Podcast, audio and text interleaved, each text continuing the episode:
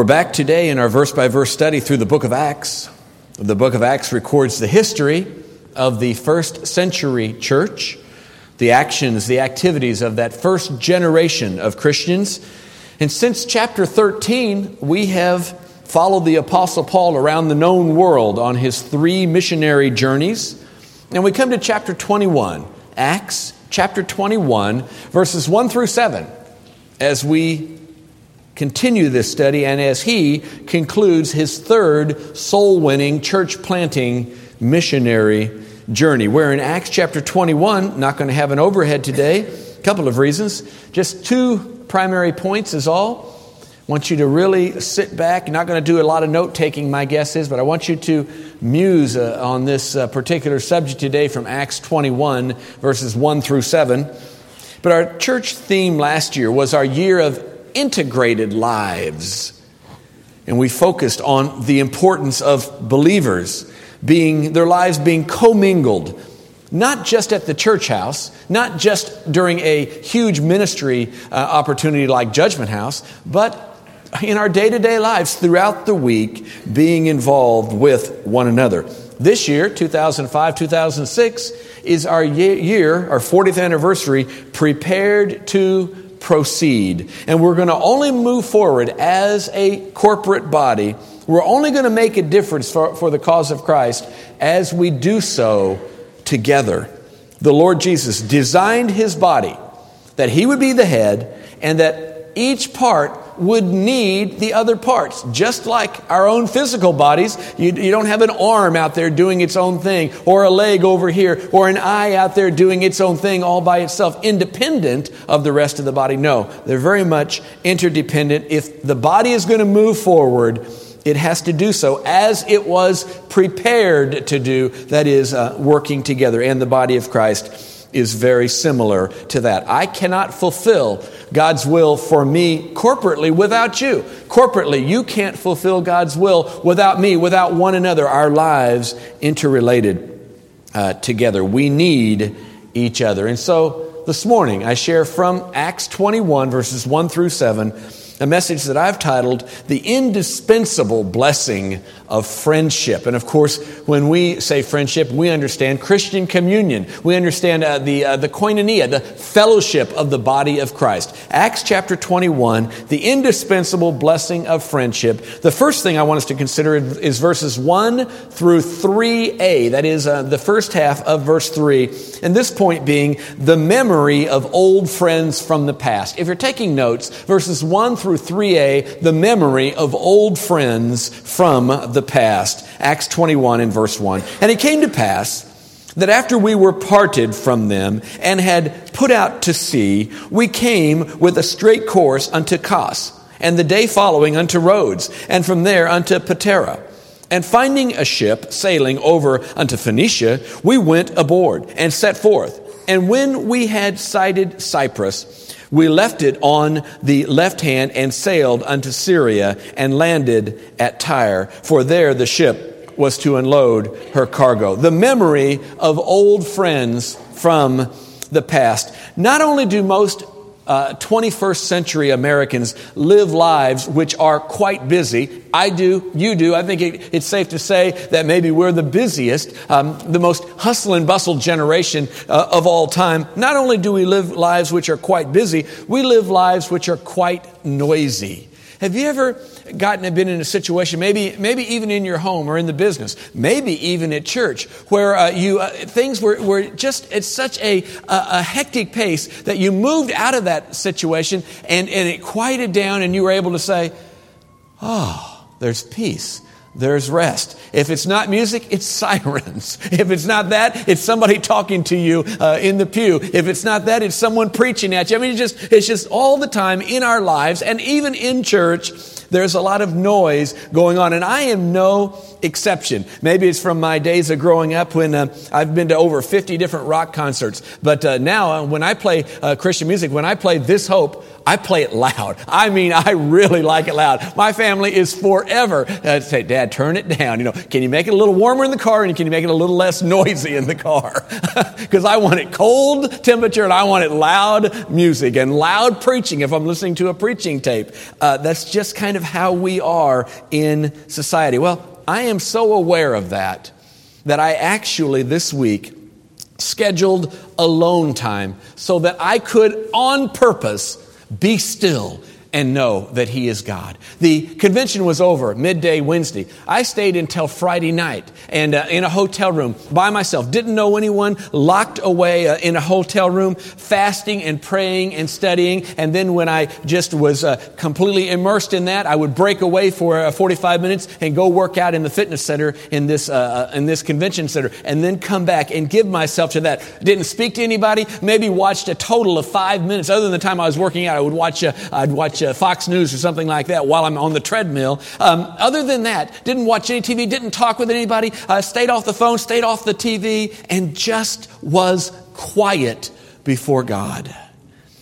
This past week has been very important to me as I spent that much time alone, much, much more than I normally do. do. And all that time of praying and fasting and time for reflection, I scheduled large quantities of time without interruption. And when I say large quantities of time, in my normal life, that would be a couple of hours. In this case, it was two, two and a half days, almost entirely of not being distracted, as I was able to study the Word of God, spend time musing and basking in the presence of God, being convicted, being comforted, being encouraged, being instructed, and my heart being filled with His presence.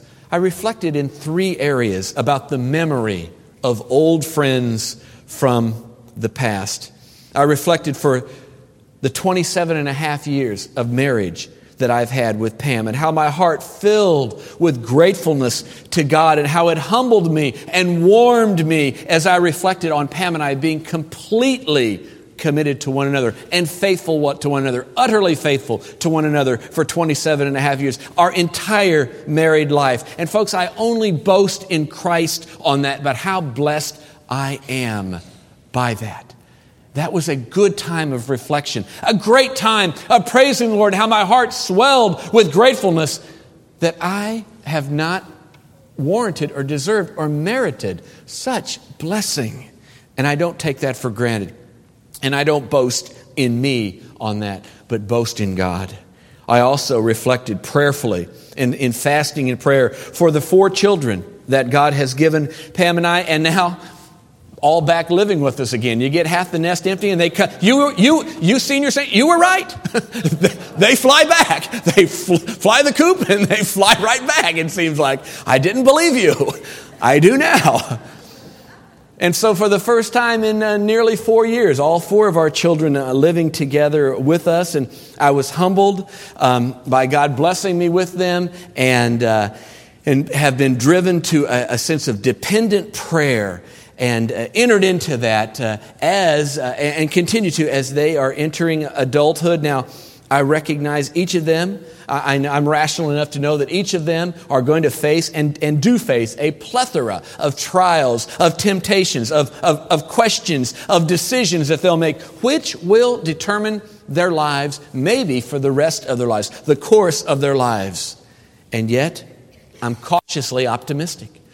Cautiously, because I know that for any of us, one foolish choice in a weak moment can wreck our lives. It really can. It can me. One foolish, unguarded choice could ruin uh, what could be uh, the rest of uh, the blessing of the rest of my life. And I recognize that, and I recognize that could be the case for any one of them. And so I'm cautious as I uh, watch them. But I'm also optimistic because I know that they've received theological and spiritual and emotional training, and they have those resources in order to follow God's path. And so I've spent much time prayerfully fasting and, and pouring my heart out to God for them. Thirdly, as I was driven to a memory of old friends from the past, I focused on RBBC. I reflected prayerfully uh, about you all. How we just concluded our 40th anniversary celebration, and how I have been so blessed for 25 years to be deeply uh, involved in the life um, of this church. Uh, just as fresh, uh, young uh, um, uh, adults, not long married in 1980, Pam and I, right out of active duty in the Navy, we landed here in Kansas City, started into college, and how everything was fresh and new and alive and exciting, and, and lots and lots of friends, and how God took me from there and called me to preach, and I went to pastor in Sedalia and then came back uh, 19 years ago, folks. It's been, can you imagine it? Um, well, yeah, you, you know, you've watched uh, each one of the hairs leave over these last 19 years. And how being on staff for these 19 years, how good God has been to me in that and reflecting with a full heart, an exploding heart with gratefulness to God of memories of old friends from the past and how important that is, and how God burdened me to pray and fast for currently sinning red bridgers and those who are not sinning but maybe sinned against, so hurting red bridgers, and how that consumed much of my thinking. That's what the Apostle Paul is experiencing in these first three verses. You say, Oh, I don't see it there. Well, look in verse 1. Look in verse 1 in chapter 21. And it came to pass that after we were parted, or after we were gotten from them or as we were leaving. It's phrased in any number of way, ways. And it's a very interesting play on words. You see, the Spirit of God had Luke record this very same phrasing in the Greek in chapter 20. Just a few verses earlier, look in chapter 20 and in verse 30. Chapter 20 and verse 30, it says, Also of your own selves shall men arise, speaking perverse things. And here's the, the same phrase to draw away disciples after them. Now, there's a negative uh, uh, example of being uh, this same idea. In, in uh, verse 20, or in chapter 21 and verse 1, it's more of a positive. And what it means is this idea of drawing away or having gotten from them literally means a ripping, a tearing, a tugging, um, and it has to do with, for the most part, person to person. Uh, back in chapter 20, there were those who were going to arise up and they were going to tear away disciples away from the true faith and tear them away to follow um, their false belief. Here in chapter 21 and verse 1, it was the Apostle Paul and his entourage were, as it were, having to rip themselves, were having to dislodge from the Ephesian elders because they so uh, were, were uh, just so loved them and so given to them and they were so committed to one another. The Ephesians were emotionally, uh, spiritually, relationally uh, glued to Paul and to the rest of those in the in his traveling group. And so they had to tear away from them. And as Paul sailed away, no doubt, his heart was aching and breaking. His heart was filled with precious memories of those friends at Ephesus from the past, where he had planted that church, where he had invested three years of his life training them. And he knew, he had already said earlier, I'm not going to see you anymore. I know that on this side of glory, I'll never see you again. And so it was all that he could do to extricate himself from their grip, as it were, because they did not want him to leave. The memory of old friends from the past. Why was Paul so committed, though, to leave this group? of beloved friends, these fellow soldiers of Christ. Why was he saying, I'm leaving you. I am not going to see you again. Here I go. I can't come back. You must release me. Why would he be so committed to do that? Because he and his party were carrying a large love offering in cash, very likely, in some kind of currency. He was carrying that back to the saints at the mother church in Jerusalem. And so the memory of old friends from the past in Jerusalem was driving him, was compelling him to leave Ephesus and his Ephesian friends and go back to Jerusalem to bring this offering. His heart was gripped. It was ready to, it was large for the Jerusalem church. It was ready to burst with gratefulness to God and love for them and a, and a drive to go back and be with them. Memories of old friends from the past. Ethic convention this week. I don't know if it was Monday night or Tuesday night, I can't remember, but it was very late. I saw some guys hobnobbing, powwowing, and I wanted to get in on the action. This was before I had my downtime with, with God, quiet time. It was earlier in the week. And I came across a man that, if I called his name, everyone in Missouri Baptist life and leadership would know the name, and many of you would know his name. A very well known man from Kansas City, and a very well known man in Baptist circles in the state. And I guess he just wanted to pour his heart out. I don't know. I really wasn't pumping him with questions. But for nearly two hours, he shared with me details about the profound ill health of a sister church, his church, about all the sin, the discord. And I was dumbfounded. I was dumbfounded. I knew that there was stuff going on, but to the degree, the depth, and the breadth of all of the problem and all of the discord and the, the uh, us against them and the polarization and forming up allegiances and, and who is going to fight whom and that kind of a thing. I, my heart was heavy and I was, I, I just, I was, I was entering into the confusion of the moment in my heart. And I said to him, Why are you staying with so much sin that is not going to be repented of, apparently? It doesn't look like it's going to be. And discord and openly saying, This is how it is, and that's the way it's going to be. Why are you staying that? I was asking that in a, in a genuine sense, and I was also asking it pastorally. And he said to me, When you are committed to 20 years of friendships, that brings comfort and courage that you don't have in your own self.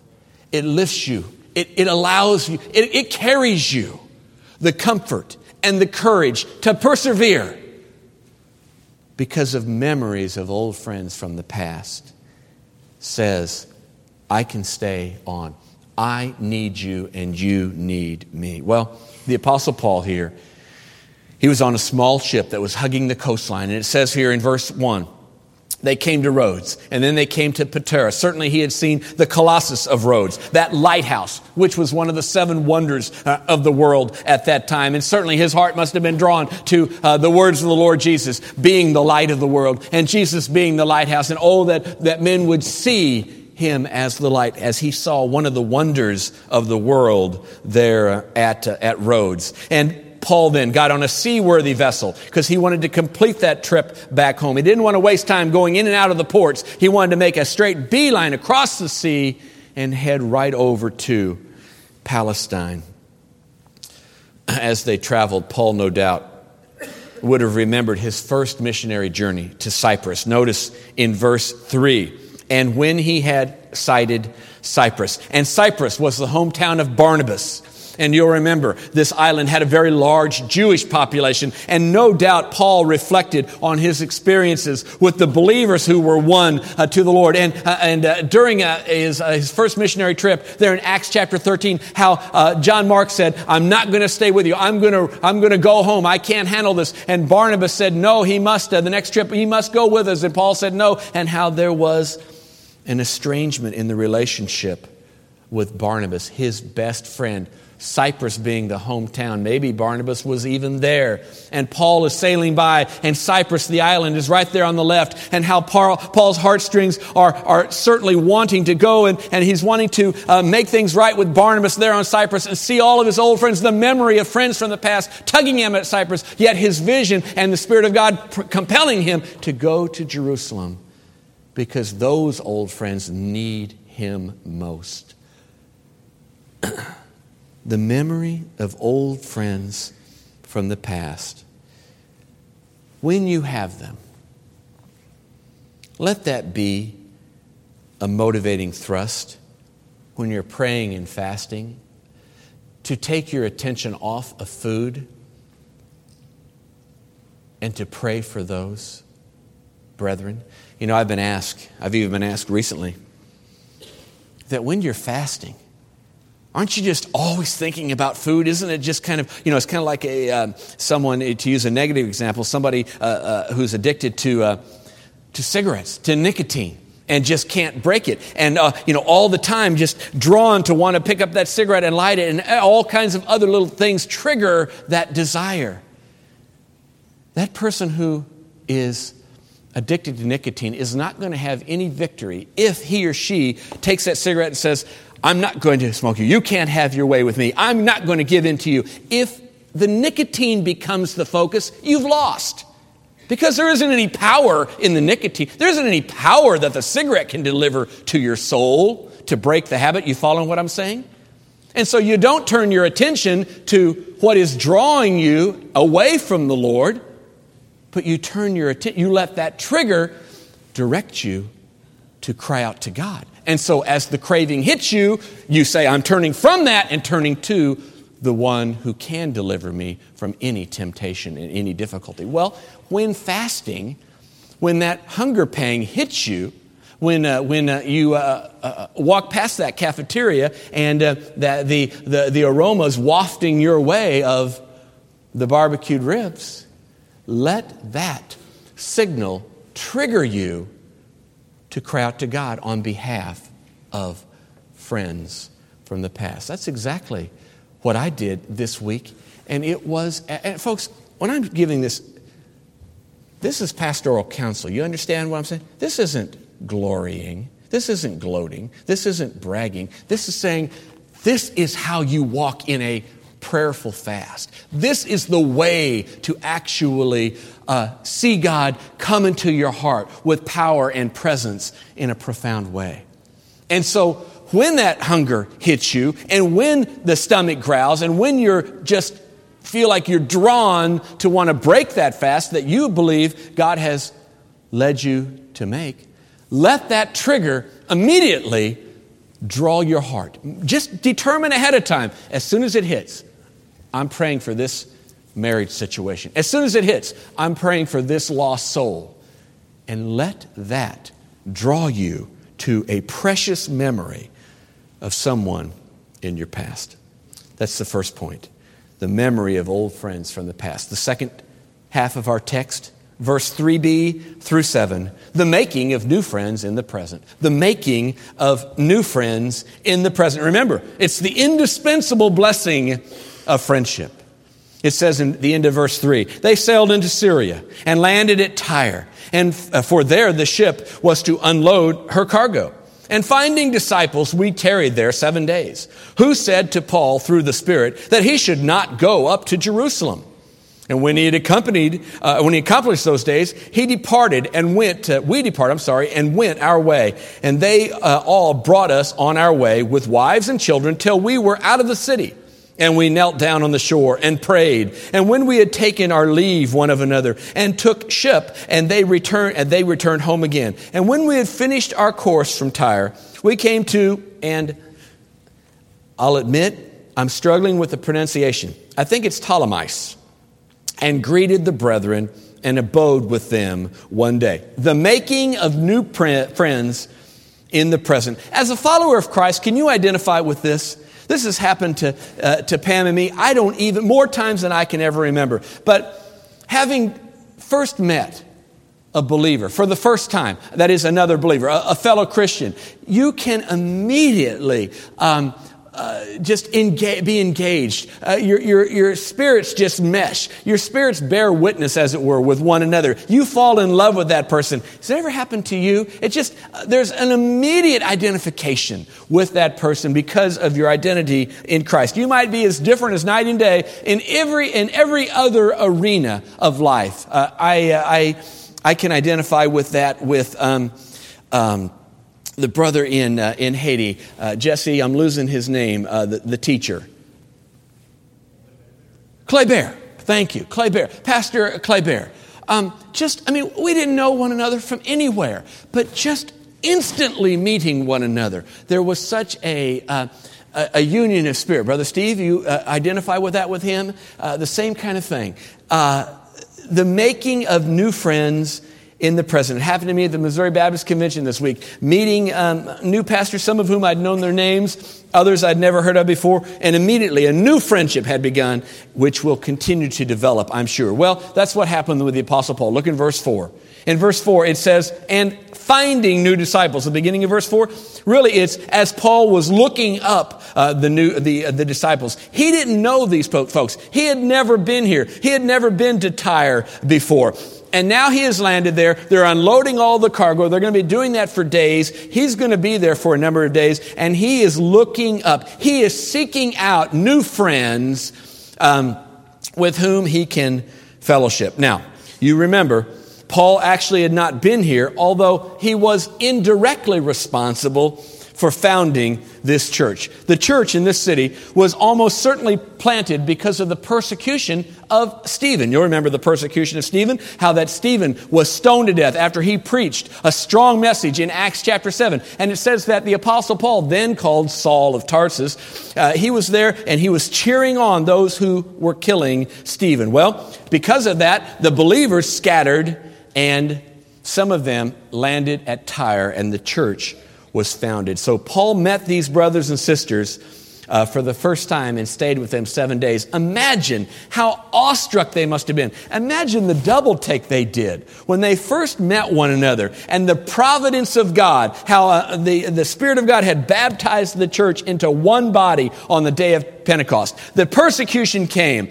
and the, deacon, uh, the, uh, the, friction came and the deacons were chosen there in Acts chapter 6. Stephen was one of those deacons. And then Stephen preached and then he was stoned to death in Acts chapter 7. And then the uh, Saul of Tarsus was saved in Acts chapter 9 and became Paul the apostle. And now, uh, because of the persecution, that church was started in Tyre. Paul had never been there, and now he lands there on his, the end of his third missionary journey, and he meets the flock who were established because of his initial blasphemy and evil.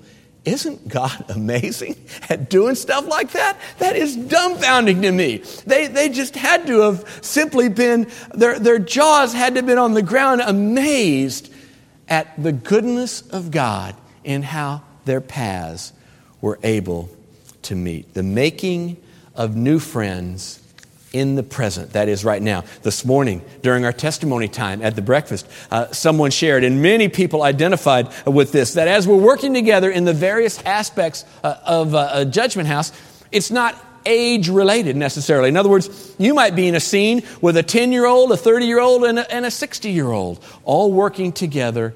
Um, to accomplish the same goal. That's what the Apostle Paul is experiencing. Notice in verse 6 Men, husbands, fathers, look in verse 6. And when we had taken our leave one another, we uh, took ship and they returned home again. Actually, it's in. Um, it's in verse 5. It's in the verse 5 that they brought us on our way with wives and children. God's men in the church at Tyre made sure their wives and their children personally sat under the ministry of the Apostle Paul. And so, men, I counsel you to intentionally put your family in the path of what God is doing. Intentionally make sure that uh, there is an opportunity or you take advantage of the opportunities when, uh, when uh, God is blowing something your way, when there is a ministry that is, that is uh, going and you know that the hand of God is on it. Make sure to get your family right in the middle of that. I've always sought to do that. I've looked for opportunities for my wife, for my children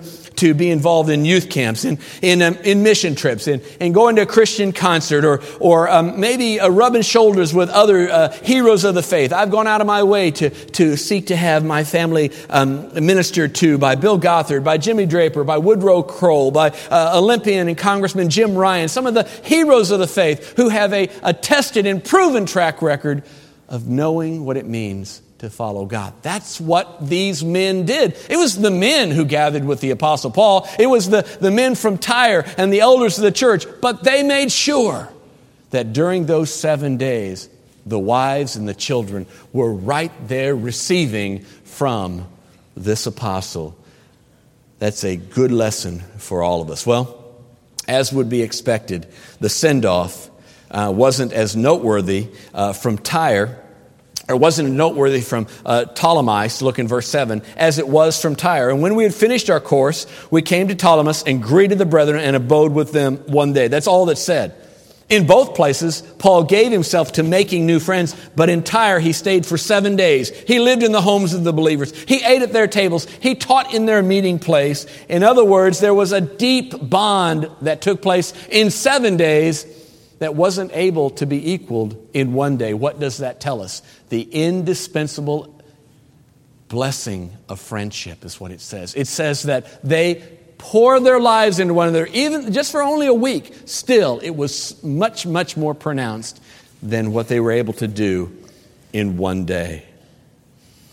Do you have a deep and lasting relationship with other Red Bridgers?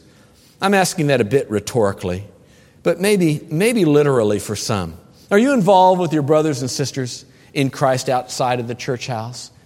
Outside, during the week, are you involved with one another? Are you speaking to one another, praying for one another, calling one another, visiting with one another? If not, why not? And I want to I want to call you to take the initiative and invite someone over, invite someone out for friendship. Paul's love for the church at Tyre and Ptolemais wasn't less simply because he hadn't founded these churches. It became very rich by virtue of spending time together. I want to do something I don't think I've ever done before.